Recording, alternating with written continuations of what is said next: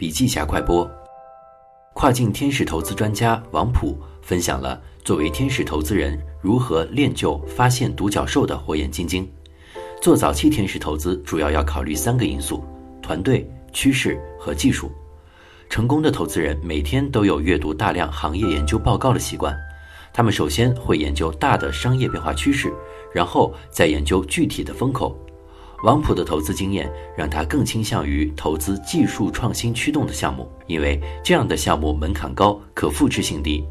如果是商业模式创新驱动的项目，团队实力就成为更加关键的考量因素。如何发现优秀的创业团队呢？股权的设计要合理，不能创始团队平分股份，也要一开始就设计好退出机制。创始人的领导力、沟通能力、融资能力、专业领域的经验。也是非常关键的。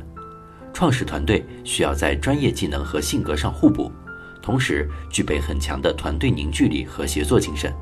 但是最关键的是，天使投资人必须建立自己的投资标准和原则，在任何情况下都不要随意打破自己的原则，永远不要期待因为运气好而投资了一个独角兽项目。